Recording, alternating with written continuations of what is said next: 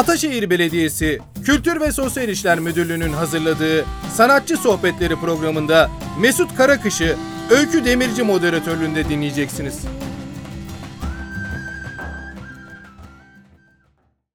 Merhaba, Ataşehir Kültür bünyesinde gerçekleşen sanatçı sohbetlerine hoş geldiniz.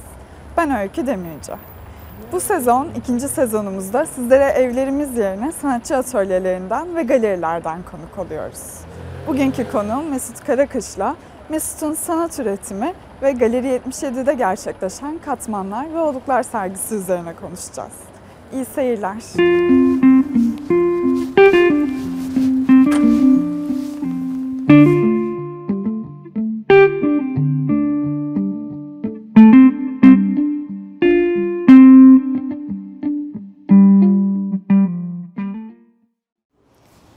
Mesut. Öncelikle e, sanat üretiminin çalışma yöntemlerinden bahsetmeden önce birazcık daha gençlik, çocukluk yıllarından bahsetmek istiyorum. 1976 yılında Sakarya'da doğuyorsun. Ve ilk gençlik, çocukluk yıllarını orada geçiriyorsun. Evet. Bu yıllar nasıldı? Neler yapmaktan hoşlanıyordun? Nelerle ilgileniyordun? Ee, öncelikle size, e, ekibinize ve Ataşehir Belediyesi'ne çok teşekkür ederim. Ee, Adapazarı'nda doğdum. Bütün gençliğim üniversiteye kadar orada geçti. Ee, çok sorulduğu için söyleyeyim. Hani bu nasıl başladı? Yani resim serüvenim nasıl başladı? E, çok zevk aldığım bir şeydi resim yapmak ama bunun bir başlangıcı var. Ee, kuzenim e, ilkokula başlamıştı. Benden iki yaş büyük kuzenim. Ona defter, çanta, kalemler falan alındı. Ben de tutturdum işte ben de istiyorum diye ama okula gitmeme iki sene var daha. Sonra babam e, bana da defter, kalem alıyor. İşte akşamları o ne yapıyorsa, kuzenim ne yapıyorsa biz de onları yapıyoruz. Artık iş şeye geldi böyle alfabeyi öğrenmeye geldi. Sonra babamın öğretmen bir arkadaşı şey demiş, okula başlamadan şeyi öğretme, yani okuma yazmayı öğretme. Bu sefer o şeye evrildi. İşte dairesel çizgiler, e, işte doğrular falan. Sonra biz resim yapmaya başladık babamla. Hatta babam sabahları işe giderken bana işte bugün bunun resmini çiz diye ödevler veriyordu. Ben onu çiziyordum ama bu bana büyük bir şey açtı. Yani yeni bir e, hayal dünyası açtı ve çok zevk aldım resim çizmekten. Ama tabii işte e, onun yanında e, sokakta oyunlar da oynuyordum. İşte şöyle bir şansımız vardı. Bizim dönemde işte bütün sokaklarda meyve ağaçları vardı. Meyve ağaçlarına tırmanıp meyveler de yiyordum. Güzel bir çocukluğum oldu ama e, şunu söylemek istiyorum. Ben bütün okul dönemimde liseye kadar e, okulda resim yapmaktan nefret ettim. Onun sebebi de şu. e, ben okula gidene kadar e, tamamen hayalimden canım ne isterse çiziyordum özgürce. Bu, bu bana müthiş zevk veriyordu. Okula başladık. E, hep şeyli resimler istiyorlar. İşte öğretmenler günü resmi, 23 Nisan resmi. E, tamam çiziyorum ama bu sefer şey oluyor. Bunda Atatürk yok. Bunda Türk bayrağı yok. Bunda öğretmen yok. Hatta bir senesinde okulda resim yarışması düzenlendi. Yani bütün okullardan resim istiyor. Türkiye genelinde bir şey. Ben de büyük bir zevkle bir resim yaptım. Konusunu hatırlamıyorum. Ee, ve benim resmim seçilmedi ama okulda panoya asıldı. Öğretmenlerden biri de şey dedi, en güzel resim senin ama bu resimde atıyorum o zaman Atatürk yok. O benim için bayağı sarsıcı bir şeydi ve bütün öğrenciliğim boyunca da bu devam etti. Belki de o soyutlamaya olan yakınlığın oradan başladı. Bel- belki de ya da kısıtlanmak şey zor geldi bana bilmiyorum. Peki lise eğitimini bitirmenin ardından 1995 senesinde yanılmıyorsam Marmara Güzel Sanatlar Fakültesine giriyorsun resim Evet. bölümüne. Güzel sanatlar okumaya nasıl karar verdin? Aslında ben karar vermedim güzel sanatlar okumaya. Babam sadece böyle yetenekli bir adamdı. Hala işte güzel kara kalemleri vardı bilmem ne ne olduysa hani babam sayesinde şey oldum ama güzel sanatlara yani Blue çağında da çok fazla delirdim açıkçası. Böyle e, arkadaş çevrem çok şey değildi ve okulu da bitiremeyecek durumdaydım. Yani bayağı kötü bir durumda şey kötü bir öğrenciydim. E, lisede lise öğretmenim sağ olsun e, çok üstüme düşerdi. Çok yetenekli bir adamsın ama hani serserinin tekisin derdi sürekli. O benim için Adapazarı'nda bir tane şey varmış. E, güzel sanatlara hazırlık kursu varmış. O zamana kadar bilmiyordum. Oranın e, eğitmeniyle gidip görüşmüş. Allah rahmet eylesin Süleyman Bey. E, demiş ki okulda böyle bir çocuk var çok yetenekli ama hani şey çok serseri yani okulda bitiremeyecek durumda. Hatta benim not dökümlerimi almış okuldan Süleyman Bey'e götürmüş. Süleyman Bey de tesadüf babamı tanıyor. Babamı aramış. Demiş ki işte ben oğlunu yolla bir görüşeyim. Babam babamla da aram bozuktu o zaman. Telefon etti. Dedi ki ya da akşam geldiğinde söyledi. Ben dedi yarın için Süleyman Bey'e söz verdim. Oraya gidip görüşeceksin. Sonra da dedi ne halin varsa gör. Ben oraya gittim. Güzel Sanatlar Kursu. Çok değişik bir ortam. Herkes işte model çiziyor, kara kalem ve ama çok iyi çiziyorlar. Benim o güne kadar görmediğim bir şey. Yani ben Adapazarı'nda öyle bir yerin varlığından bile haberim yoktu. Ondan sonra işte Süleyman Bey geldi, oturtturdu beni. Bir tane kağıtla kalem verdi. Önüme de bir tane tors koydu. Dedi ki bunu çizeceksin. Bildiğin gibi çiz. Nasıl hani istiyorsan öyle çiz. Sonra seninle konuşacağız. Çok sıkıldım tabii. Benim için çok farklı bir ortam. Ve öyle o güne kadar geldiğim yani yetiştiğim şeye de benzemiyor. Yani bayağı serseri bir adamım ben. Orada çok ilgi gördüm. Çok iyi arkadaşlar var, çok nazikler falan. Neyse ben o çizdim. Sonra Süleyman Bey odasına aldı. Orada bayağı böyle benim için hayatımda dönüm noktası olan bayağı böyle jener, jeneriklik bir konuşma yaptı. Dedi ki oğlum çok hakikaten çok yeteneklisin. Ve böyle gidersen üniversite falan okuyamayacaksın. E sen de hayatın neresinde duracaksın? Yani ne olacaksın? Ve oradan çıktıktan sonra bunu düşündüm ben. Yani gerçekten ne yapıyorum, nereye gidiyorum falan. Öncelikle işte çevremi değiştirmem lazım ve bir karar vermem lazım. İşte o gün karar verdim ve o kursa başladım. Ee, neyse çok uzatmayayım. Ee, Marmara Üniversitesi Güzel Sanatlar Fakültesini kazandım. Ama e, hep şeyi fark ettim. Yani diğerlerine göre çok boştum. Çünkü kültür sanat anlamında sıfır bir şehirden geldim. Yani o anlamda hiçbir birikimim yok ve e, kendimi yetiştirmem lazım, gelişmem lazım. Onun çok zorluğunu çektim. Hatta ilk sene e, hafta sonu gelse de Adapazarı'na gitsem diye bakıyordum. Yani bayağı zordu. Ondan sonra işte bir şeyler gelişti. Benim toparlanmam okulun son senesine kadar sürdü yani. Şeydi o anlamda e, üniversitede çok şey geçmedi benim için. Hani çok başarılı geçmedi. Peki o zamanlar sanat öğretiminde nasıl bir estetik üzerine duruyordun? Hangi konu kavramları ilgini çekiyordu? Şöyle e, aynı hani okulda dedim ya ilkokulda ben nefret ederdim diye e, şeyde de çok fazla e, üniversitede de o yüzden zorlandım. Hani sürekli bir kavram şeyi dayatılıyor size. İşte elinizde belli materyaller var. Çok fazla da açıkçası serbest değilsiniz. Ben bunu üniversiteden sonra çoğu yerde söyledim. Çünkü bir e, güzel sanatlar öğrencisinin oyun oynayacağı, kendini bulacağı, kendini geliştireceği ve ne, nasıl ilerleyeceğini şey yapabileceği, seçebileceği 4 yılı var.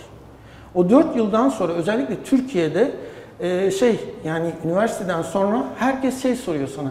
Sen şimdi Güzel Sanatlar Fakültesini bitirdin ama ne oldun?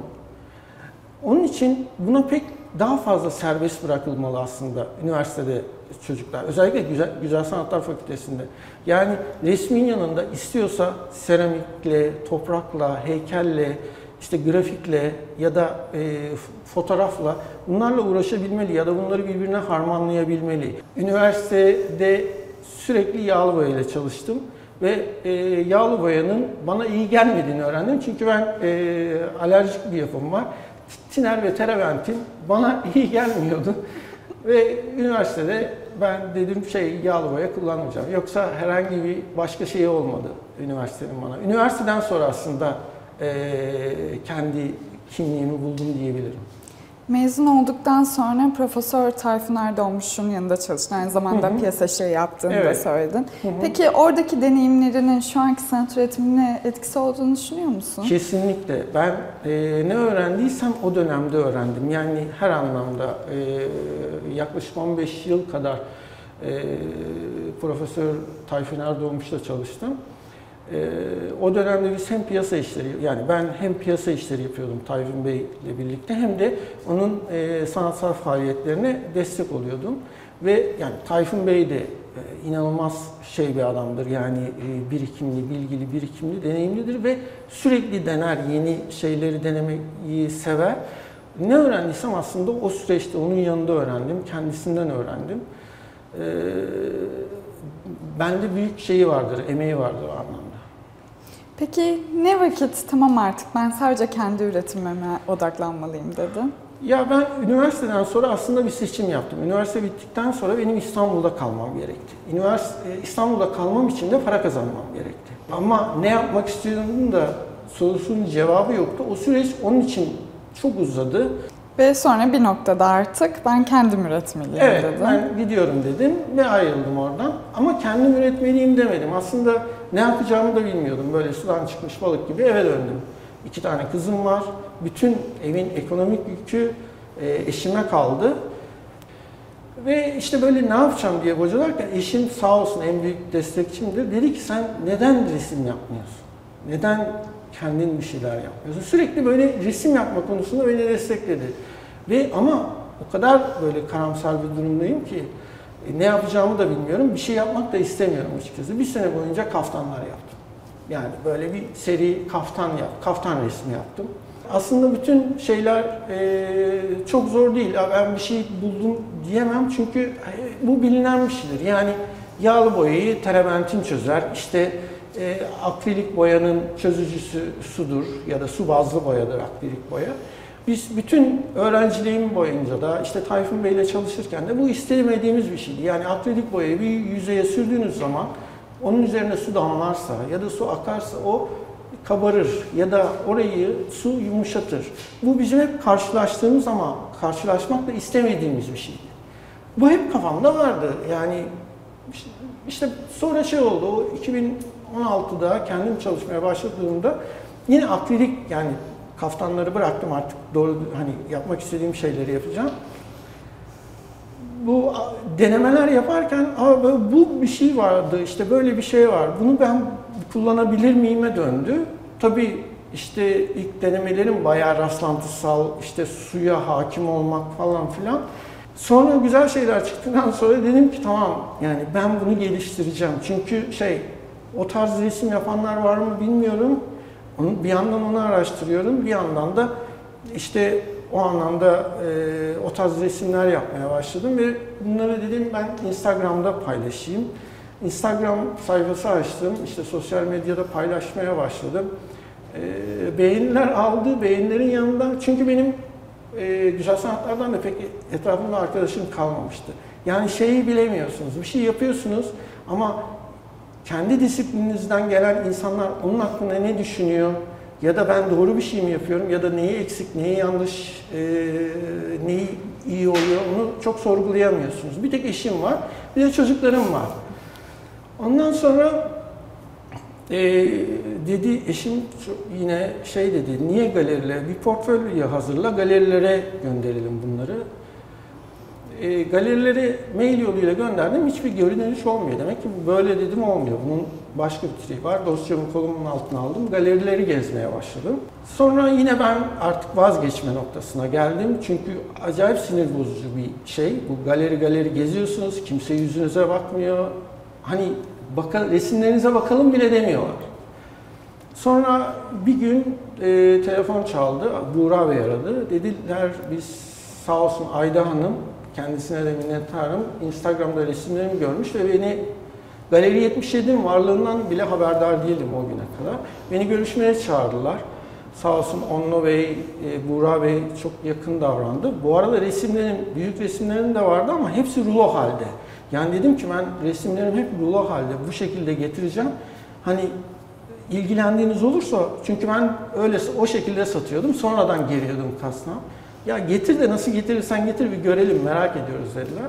Resimlerimi getirdim, e, serdim, gösterdim. Sağ olsunlar çok ilgi gösterdiler. E, beğendiler ve o şekilde Galeri 77 ile çalışmaya başladık.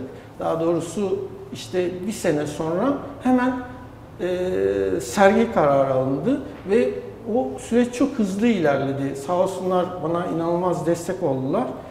Ee, Ondan sonra da benim için yeni bir şey başladı açıkçası. Yeni bir yol başladı. O çok şeydi yani benim için. Çok rahatladığım, mutlu olduğum bir dönemde. Daha demin teknikten bahsederken hızlıca dedin ki akrilik boya var, su onu deforme eder, yumuşatır. Evet. Ama aslında burada böyle değil. Ben Evet. senden dinleyene kadar gerçekten anlamakta çok zorluk yaşıyorum. Hı hı. Çünkü resimlere baktığımda çok belli. Orada bir sürü renk ve katman evet. var.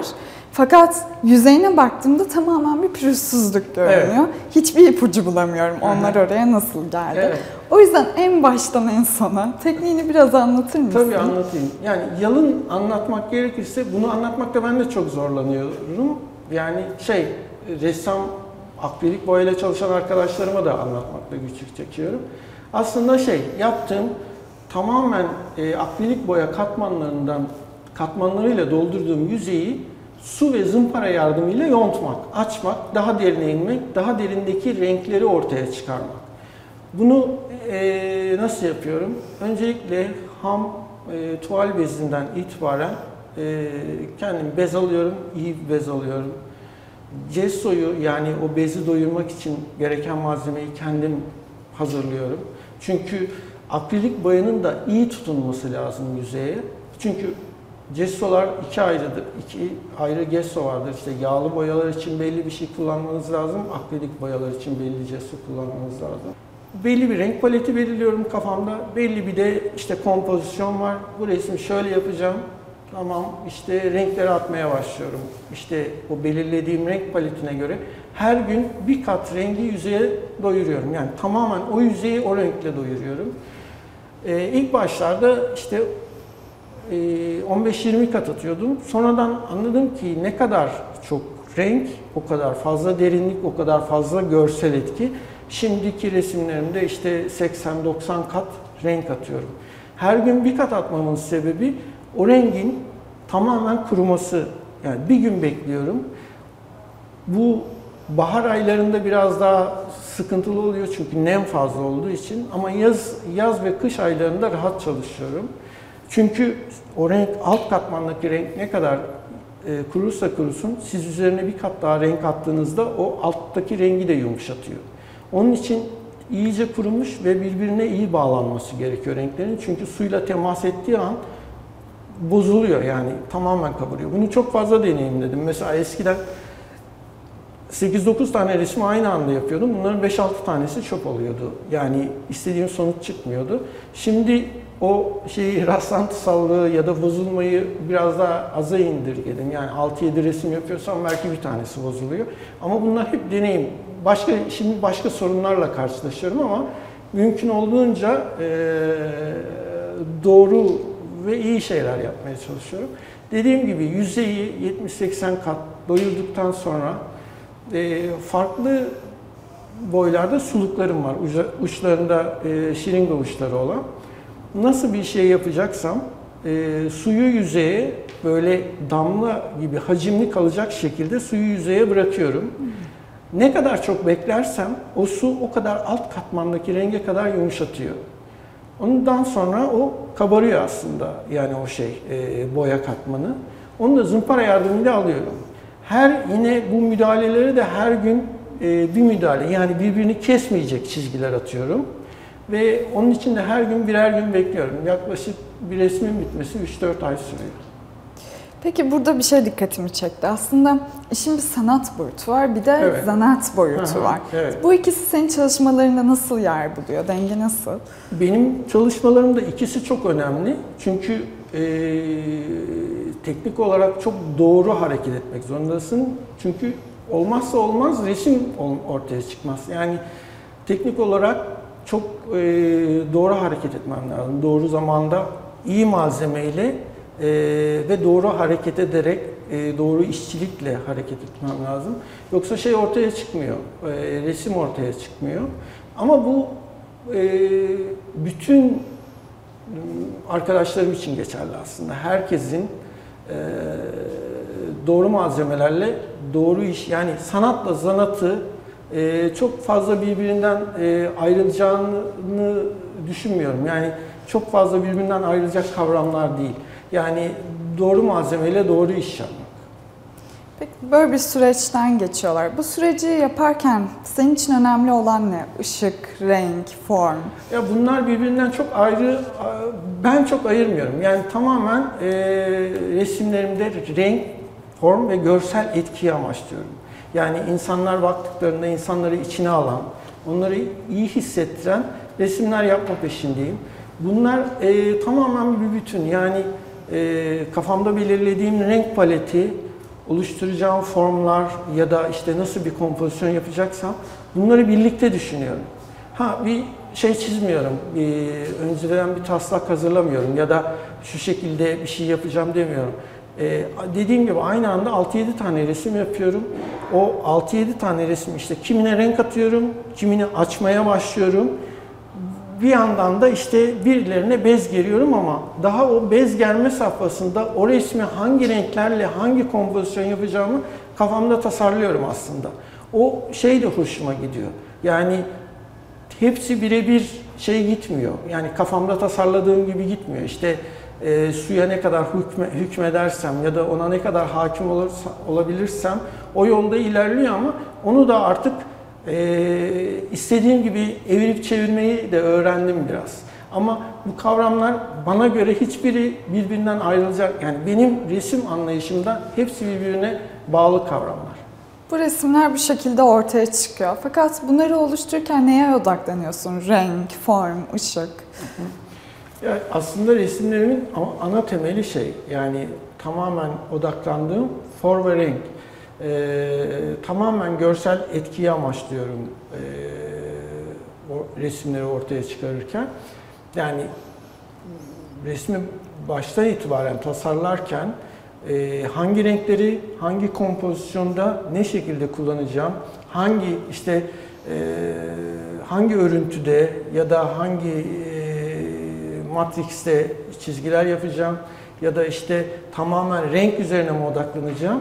En baştan itibaren kafamda tasarlıyorum.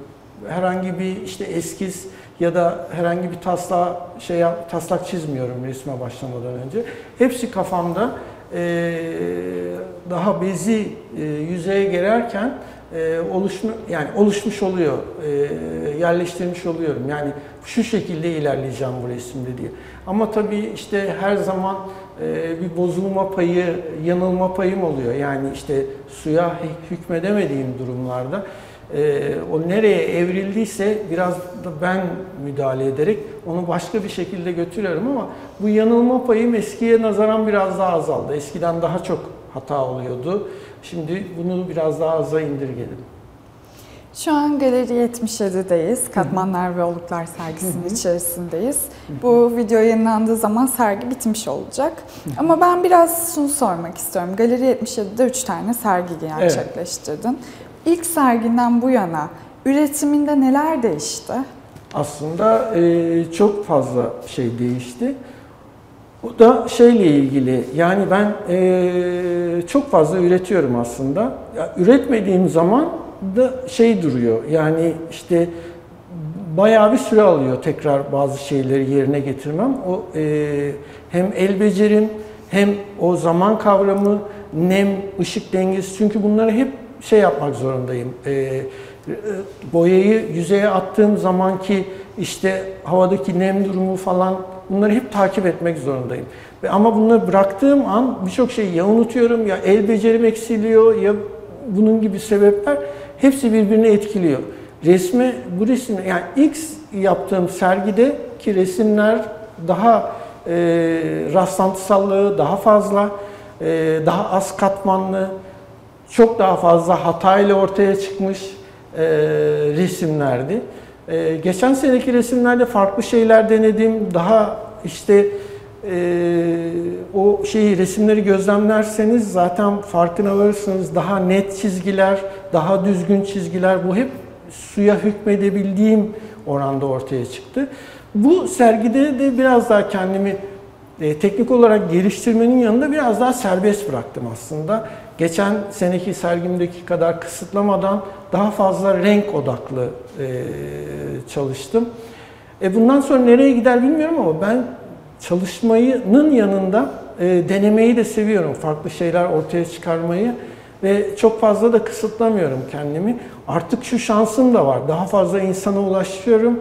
Daha fazla insanın fikrini alıyorum ve daha fazla insandan işte e, geri dönüşlerim oluyor. Bu ayrı bir motivasyon çünkü ben hep diyorum işte e, gelin resimlerim hakkında sohbet edelim falan. Bunlardan besleniyorum aslında. Bu da biraz şeyi belirliyor. Bundan sonraki gideceğim yönü belirliyor. Çünkü şeyi seviyorum. Bu anlamda resimlerim hakkında insanlarla paylaşım yapmayı seviyorum.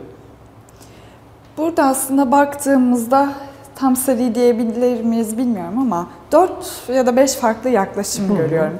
Buradaki bu yaklaşımlardaki farklılıkları anlatabilir misiniz? Bu, aslında bu farklılıkları ben çok fazla anlatamam. Yani şu anlamda anlatamam. Ben bu şeyle e, kaygıyla yapmadım. Özellikle bu sergide aslında üç ana tema var.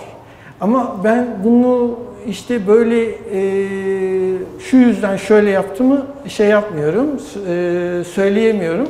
O tamamen o dönem e, yani bu resimler ortaya çıkarken o yaptığım şeyle ilgili, teknik, e, kafamdaki kurguyla ilgili e, resimlerin tümüne baktığımızda sergide olmayan resimler de var.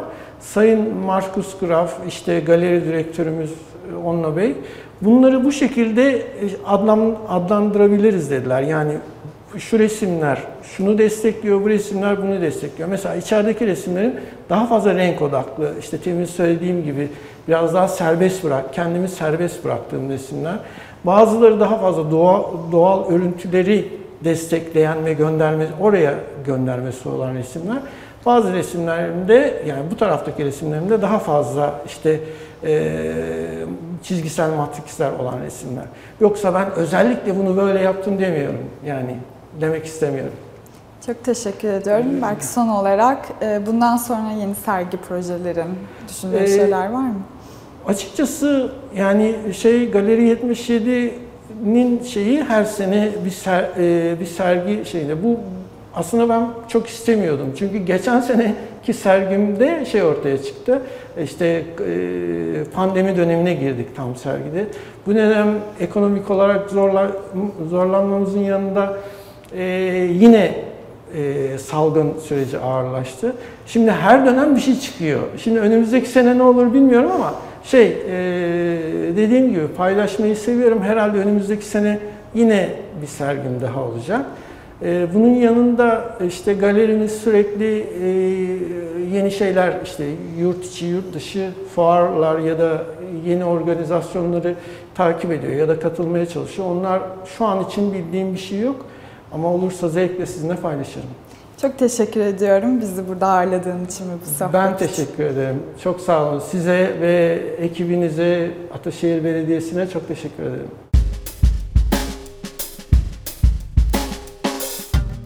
Sanatçı Sohbetleri programında Mesut Karakış'ı Öykü Demirci moderatörlüğünde dinlediniz.